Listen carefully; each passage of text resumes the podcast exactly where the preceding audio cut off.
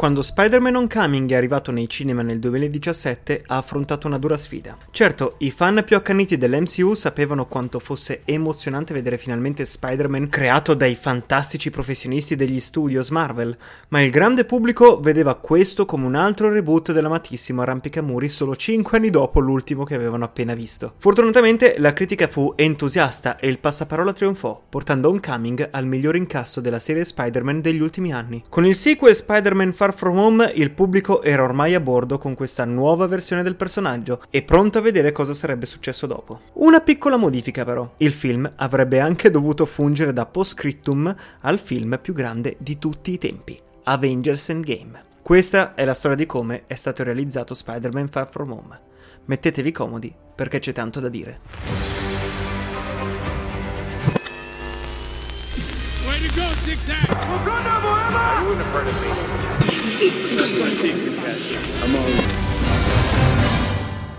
L'accordo iniziale che ha portato Sony Pictures e Marvel Studios insieme per realizzare Spider-Man Homecoming includeva almeno un altro film indipendente e dato il successo di Homecoming tutti hanno proceduto con entusiasmo per un sequel. Durante il tour promozionale per Homecoming, il presidente degli studios Marvel, Kevin Feige, ha rivelato che avevano discusso l'idea che ogni nuovo film di Spider-Man coprisse un diverso anno scolastico per Peter Parker, un po' come la saga di Harry Potter. Con ciò in mente sapevano almeno che Far From Home avrebbe esplorato l'anno junior di Peter al liceo.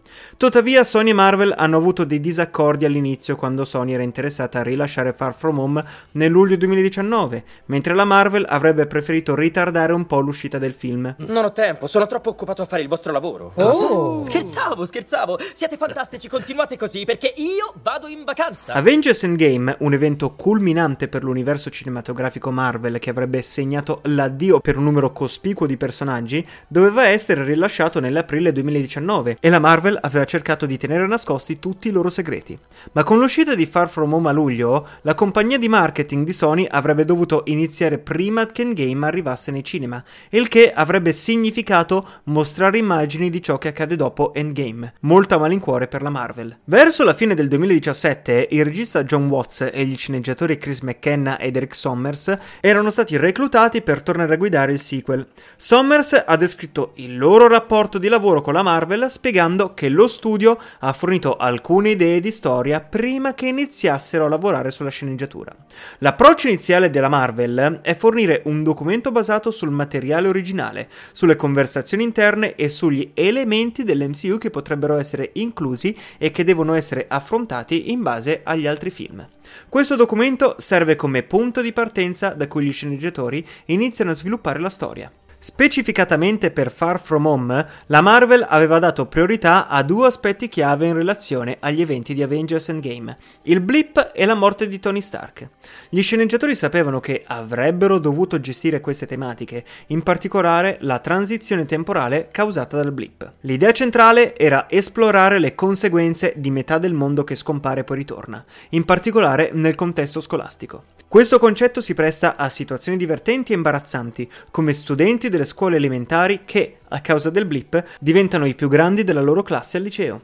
Il team ha considerato diversi antagonisti prima di optare per Misterio. Saresti stato utile nel mio mondo. Il suo mondo. Beck proviene dalla Terra, ma non la nostra. Lo schiocco ha squarciato la nostra dimensione. La sua capacità di distorcere la verità si adattava ai temi che Watts voleva toccare, in particolare riguardo alla realtà frammentata odierna, in cui le falsità possono essere accettate come verità. Come la scelta di Misterio, la trama ha preso forma, presentandolo inizialmente come alleato per poi svelarlo come avversario. La sfida principale era determinare la natura del suo piano e come avrebbe ingannato Peter Parker, presentandosi come un possibile mentore. La rivelazione del suo vero ruolo è stata posizionata deliberatamente in un punto specifico del film per massimizzare l'effetto. Jake Gyllenhaal era la prima scelta per interpretare Mysterio. L'idea era che Gyllenhaal potesse esibire sia il carisma dei protagonisti che aveva interpretato in precedenza, sia la complessità di un personaggio come quello di Nightcrawler. Era interessante coinvolgerlo, dato che Gyllenhaal era sempre stato in considerazione per il ruolo di Spider-Man già nel 2002. Un altro elemento centrale di Spider-Man Far From Home era quando Mary Jane, interpretata da Zendaya, scopre la vera identità di Peter Parker, mentre era chiaro che il film avrebbe dovuto culminare in un momento romantico tra i due, la strada per arrivarci era piuttosto incerta. Un'idea proposta era che nel momento in cui Peter stava per confessare i suoi sentimenti, Mary Jane lo interrompesse rivelando di sapere già della sua identità segreta. Questo spunto ha dato origini a ulteriori discussioni e ha fornito una solida base per l'evoluzione del loro rapporto nel film. Insomma, è abbastanza evidente. Far From Home è un film pieno di rivelazioni, e infatti la più grande è riservata per la fine. Misterio, dall'oltretomba, dice al mondo la vera identità di Spider-Man. Questo punto della trama è stato colto fin dall'inizio dal team creativo, e alla fine hanno deciso che la persona migliore a dare seguito a questo sarebbe stato J. Jonah Jameson. Data l'iconica interpretazione di J.K. Simmons come J. Jonah Jameson nella trilogia di Sam Raimi, il team ha contattato l'attore vincitore dell'Oscar per riprendere il ruolo, sebbene con una diversa interpretazione del personaggio tipo Alex Jones. Una diversa interpretazione del personaggio in pieno stile Alex Jones. Watts ha spiegato che l'intenzione era sempre stata quella di rivelare l'identità di Peter e di introdurre il concetto di notizie inaffidabili. La scelta di Simmons per il ruolo era stata decisa già da tempo, ma volevano mantenerla segreta. Hanno quindi atteso fino all'ultimo momento per informarlo, lasciandolo sorpreso, ma alla fine d'accordo sulla direzione presa. La scena in cui viene fatta questa rivelazione è stata posizionata dopo i titoli di coda per permettere al pubblico di passare più tempo con Peter, Spider-Man ed MJ. Cosa vuoi, Peter? Vorrei tornare alla gita con la ragazza che mi piace e dirle cosa provo. Nel film è stato anche rivelato che Nick Fury e Maria Hill non erano chi sembravano di essere, in realtà erano gli Skrull Talos e Soren, con il vero Nick Fury su una nave Skrull nello spazio. Watts ha menzionato che l'idea era stata influenzata dal film Captain Marvel e ha aggiunto che, dato il tono ingannevole del film, ha senso avere tali colpi di scena. Watts ha anche notato alcune sottigliezze riguardo ai comportamenti di Fury nei film che fanno riferimento alla sua identità Skrull. Durante il film ci sono stati diversi indizi sottili che precedono le principali rivelazioni. Ad esempio, Gyllenhaal può essere visto seduto da solo mentre la sua versione illusoria di Misterio è in azione. Anche nella scena del bar la direzione artistica ha giocato un ruolo nel condizionare la decisione di Peter. Watts ha sottolineato che gli elementi sul muro dietro Quentin nella scena sono stati progettati per influenzare la decisione di Peter di consegnare gli occhiali, evidenziando medaglie militari e immagini di occhiali per influenzare sottilmente le azioni di Peter. Mentre Spider-Man Homecoming è stato girato ad Atlanta, la produzione di Far From Home è stata ambientata completamente a Londra. Le riprese sono iniziate il 2 luglio del 2018 e i principali elementi relativi ad Endgame erano solo per necessità. La maggior parte degli attori del film, oltre a Holland, Gillenal e John Favreau, non erano a conoscenza della morte di Tony Stark in Avengers Endgame. Il primo trailer di Spider-Man Far From Home è stato rilasciato il 15 gennaio 2019, mesi prima dell'uscita di Avengers Endgame. La soluzione alternativa di Sony, per non rovinare l'enorme film Marvel, era semplicemente non rivelare al pubblico in quale punto della sequenza temporale dell'MCU si svolge Far From Home. The Spider Man Far From Home trailer is about to play, but if you haven't seen Avengers Endgame yet, stop watching because there's some serious spoilers about to come up. But if you have seen Avengers Endgame, enjoy the trailer. Il trailer e i primi materiali di marketing mostravano semplicemente Peter che si prendeva una vacanza in Europa e il pubblico avrebbe accettato che questo sequel fosse in realtà un prequel. In effetti, dopo l'uscita di Avengers Endgame, Sony ha rilasciato un altro trailer di Far From Home che ha anticipato la vera trama e ha proprio rivelato che una parte significativa del film sarebbe ruotata attorno a Peter Parker che vacillava per la morte del suo mentore Tony Stark. Spider-Man Far From Home è uscito nelle sale il 2 luglio 2019 con un weekend di apertura di 92,6 milioni di dollari e 185 milioni per i primi 6 giorni di vacanza estiva. Questo è stato sufficiente per superare i 180 milioni guadagnati da Spider-Man 2 durante le vacanze del 4 luglio nel 2004 e in effetti questo sequel di Spider-Man ha incassato 1,132 miliardi in tutto il mondo. Non solo Far From Home è diventato il primo film di Spider-Man a superare il miliardo di dollari, ma ha superato l'incasso di Skyfall, diventando il film della Sony Pictures con il maggiore incasso di tutti i tempi. Tuttavia, all'insaputa del pubblico, durante questa uscita di successo, le cose dietro le quinte stavano diventando molto difficili tra la Sony e la Disney. I negoziati tra i due studi sono iniziati alla fine del 2018 per un altro film di Spider-Man, ma questa volta la Disney voleva una fetta della torta molto più grande. Per Homecoming e Far From Home, la Disney e la Marvel hanno ricevuto un compenso simbolico per la produzione dei film e hanno ricevuto il 5% del botteghino, mentre mentre la Sony Pictures ha pagato l'intera produzione dei film e si è presa il resto del botteghino.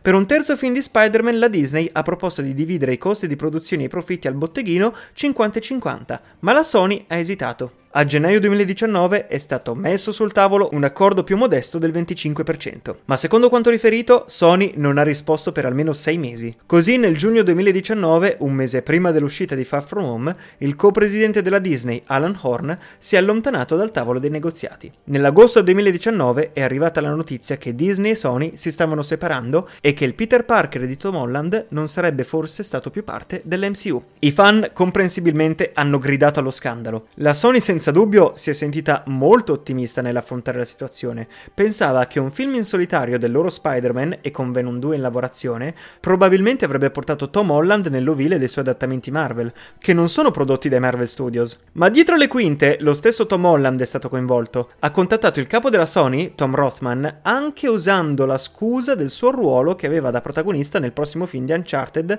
sempre della Sony, come leva per portarlo al tavolo dei negoziati. Quindi Tom Holland ha chiesto chiesto l'email personale del CEO della Disney, Bob Iger, e ha supplicato il capo della Disney di riconsiderare tutte le opzioni, sottolineando la protesta dei fan.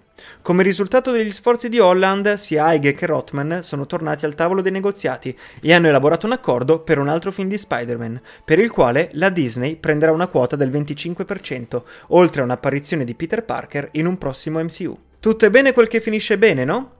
Il successo di Far From Home è monumentale nella storia di Spider-Man sul grande schermo ed è una testimonianza sia delle capacità narrative delle persone coinvolte, sia del fascino innato di Tom Holland nei panni di Peter Parker. Il ragazzo ama chiaramente interpretare questo personaggio e, come evidenziato dai suoi sforzi per riunire la Disney e la Sony, si preoccupa sinceramente della qualità dei film. E dopo No Way Home sono stati confermati altri tre film con Spider-Man protagonista.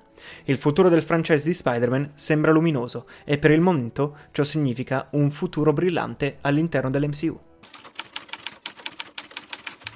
Come già successo con il capitolo precedente, Spider-Man Far From Home è un film di John Hughes che si traveste da film di supereroi. È anche un modo in cui l'MCU si allontana dalle vertiginose altezze di Endgame, un pulsante di reset per così dire. C'è un lavoro da fare. E tu verrai con noi. Lo studio aveva bisogno di tornare a una scala un pochino più normale, di ridimensionare quelli che erano i loro film e i loro multifilm collegati da un'unica trama. Portare i personaggi di nuovo sulla Terra per giocare a un gioco da ragazzi in giro per l'Europa è una mossa interessante per lo studio, è una mossa con cui lo studio probabilmente si sente molto a suo agio. La fede è al centro del mito dell'eroe, da Beowulf a Batman. Desideriamo persone eccezionali in cui credere. Le storie di Batman e dei supereroi spesso ruotano attorno alla fede. Iron Man e Captain America diventano supereroi perché saggi mentori credono nella loro bontà interiore. Questo è il motivo per cui sei stato scelto come eroe. La trilogia del Batman di Christopher Nolan riguarda la fede nella città di Gotham. Questa città ti ha appena mostrato che è piena di persone pronte a credere nel bene. E le storie di Superman sono tradizionalmente sulla sua fede verso l'umanità, ma Spider-Man è il raro eroe che lotta per credere in se stesso non negli altri. Questo è il conflitto interno al centro sia di Spider-Man 2 che di Spider-Man Far From Home. In ogni film Peter si allontana dall'essere Spider-Man per vivere una vita più normale. Far From Home porta questo concetto ancora più in là poiché fa parte di un universo cinematografico molto più grande. Per far sì che Peter accetti di essere un supereroe, non deve solo credere di poter essere un supereroe, deve diventare il supereroe, deve diventare il sostituto di Iron Man, sia nell'MCU che al botteghino. È una grande pressione per un ragazzino di 16 anni. In ogni film un mentore più anziano parla a Peter della fede. Credo che ci sia un eroe in tutti noi, è questo quello che dice zio Ben. Ma Far From Home presenta una nuova tipologia di storia in cui la fede è il nemico. Credere in qualcosa richiede speranza e la speranza richiede ottimismo. Quentin Beck trasforma questo ottimismo in qualcosa di oscuro. In Fan From Home il mondo è vulnerabile a un imbroglione come misterio. Quando elogia il suo scrittore per aver ideato la storia del multiverso, dice la storia che hai creato di un soldato di un altro mondo chiamato Quentin che combatte mostri spaziali in Europa è totalmente ridicola e a quanto pare esattamente il tipo di cosa a cui le persone credono ora. Tony non avrebbe fatto quello che ha fatto senza la certezza che tu avresti continuato dopo la sua morte. E mentre sta morendo dice Vedi, l'inganno è ovunque. Tornando al 2008, quando una corazza volante era la cosa più strana all'interno dell'universo Marvel, i soldati all'interno della Jeep insieme a Tony Stark avrebbero avuto molta difficoltà a credere nel multiverso. A malapena credevano nella movimentata vita amorosa di Tony Stark. Infatti gli chiedono se effettivamente è vero che Tony Stark è andato a letto con 12 modelle della copertina di Maxim dell'anno precedente. Bene, ora l'universo Marvel non ha più a che fare con un playboy filantropo, ma col multiverso. Solo che ancora in Far From Home non si sapeva questa cosa. In Far From Home il multiverso è un inganno. Dopo lo schiocco di Thanos, ogni persona sulla Terra ha una posta personale nelle battaglie dei supereroi. Quindi la gente è disposta a credere praticamente a qualsiasi cosa. Quentin Beck rappresenta il lato oscuro della fede, il lato oscuro della forza. Non ha superpoteri, nessun esercito, nessun McGuffin cosmico, ma ha solamente la fede. I suoi poteri gli vengono dati dal popolo, gli vengono attribuiti attribuiti dal popolo e in questo modo è molto simile a un politico, perché Beck vuole che la gente veda quello che lui vuole che loro vedano, proprio come Hitler che una volta disse più grande è la bugia, più è probabile che la gente ci creda. Ciò che permette a Mysterio, a Quentin Beck, di prendere il potere è il pregiudizio di conferma. Questo significa essenzialmente che le persone sono più inclini a credere ai fatti che supportano già i loro pregiudizi esistenti. Dovunque mi giro, vedo la sua faccia. Quindi, se le persone vogliono che gli eroi tornino improvvisamente, ed appare un supereroe che sembra Iron Man, Thor e Doctor Strange tutti in uno, assumeranno che questa persona sia effettivamente un bravo ragazzo. In Harry Potter e l'Ordine della Fenice, il Ministero della Magia, guidato da Cornelius Caramel, si rifiuta di credere che Voldemort sia vivo. Il principale conflitto della storia non è contro il Signore Oscuro, ma contro il pregiudizio di conferma del mondo magico. Ed infatti, allo stesso modo come accade per Harry Potter, le persone si rivoltano contro Spider-Man nella scena dei titoli di coda, in parte a causa ovviamente delle prove video che Mysterio ha reso pubbliche dopo la sua dipartita. Se solo Mysterio fosse morto, la gente si sarebbe sentita triste per un po' e impotente, ma se qualcuno come Spider-Man fosse responsabile della sua morte, darebbe alle persone qualcuno da incolpare. E dare la colpa ci fa sentire potenti e in pieno controllo della nostra situazione. Il finale è molto simile al Cavaliere Oscuro. Sia Harvey Dent che Quentin Beck sono cattivi che muoiono come eroi e il loro vero eroe è fatto passare per cattivo. Ma in The Dark Knight ciò avviene per dare speranza alla gente di Gotham, mentre in Far From Home è per alimentare paura e odio. E quando le persone hanno paura, bugiardi come Beck possono riscrivere i fatti come vogliono. La storia è spesso scritta dall'entusiasmo pubblico. Nel film L'uomo che uccise Liberty Valance, Jimmy Stewart interpreta un politico famoso che diventa famoso per aver sparato a un teppista di nome Liberty Valance. Ma alla fine si scopre che in realtà è il personaggio di John Wayne ad aver ucciso il fuorilegge. I giornalisti presenti si rifiutano di pubblicare la storia, dicendo quando la leggenda diventa realtà devi stampare la leggenda. La verità è soggettiva e in Far From Home Peter interpreta male il messaggio di Tony che dice che Edith è per il prossimo Tony Stark perché non crede in se stesso. Il suo errore più grande non è seguire il consiglio di Ronald Reagan, fidati ma verifica, controlla. Peter non si è mai fermato a chiedersi: sarà vero? Potrebbe Beck mentire? Come posso verificare la versione di Beck? Così sceglie Quentin Beck come erede del patrimonio di Iron Man e gli dà gli occhiali Ray-Ban. Ma principalmente Peter passa a Edith perché lo vuole, sta cercando una giustificazione per evitare la responsabilità. Questo è il suo bias di conferma. Lui ha avuto la necessità di credere che ci fosse qualcuno più responsabile di lui. Ha semplicemente cercato una scusa per eliminare la sua responsabilità. Nelle nostre vite reali, riguardo alla politica soprattutto, alcune persone tendono a credere ciecamente al loro lato senza fare molta ricerca. Ovviamente non sto parlando di te, perché sei intelligente ed incredibilmente diligente, tant'è che stai seguendo questo podcast da me scritto e da me interpretato, quindi tu non fai parte di questa nicchia ovviamente. Ma gran parte dei lettori a livello globale segue l'algoritmo di Facebook e l'algoritmo di Facebook ha essenzialmente creato due tipi di notizie, rosse e blu. Come Peter che passa edit è più facile affidare la responsabilità ai media o ai politici,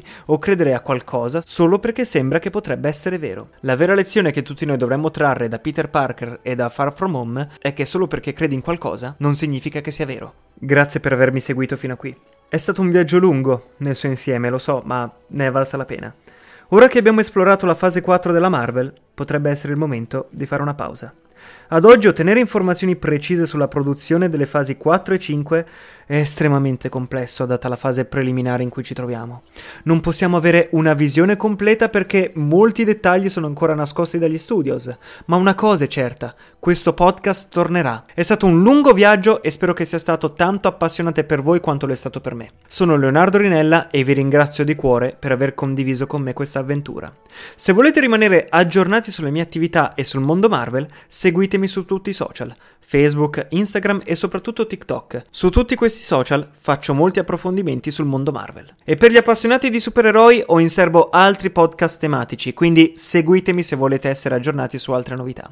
La mia passione non conosce sosta. Se avete apprezzato queste chiacchiere sulla Marvel, non dimenticate di seguire anche Facto su Instagram. Facto è la società di cui faccio parte, offre servizi di formazione e comunicazione per le aziende ed io in particolare sono media producer che si occupa di gestione social e strategie digitali. Se volete maggiori informazioni trovate Facto sia su Instagram che su Facebook. In ogni caso, questo non è un addio, ma un arrivederci. Ci sentiremo presto con diversi speciali. Ciao a tutti!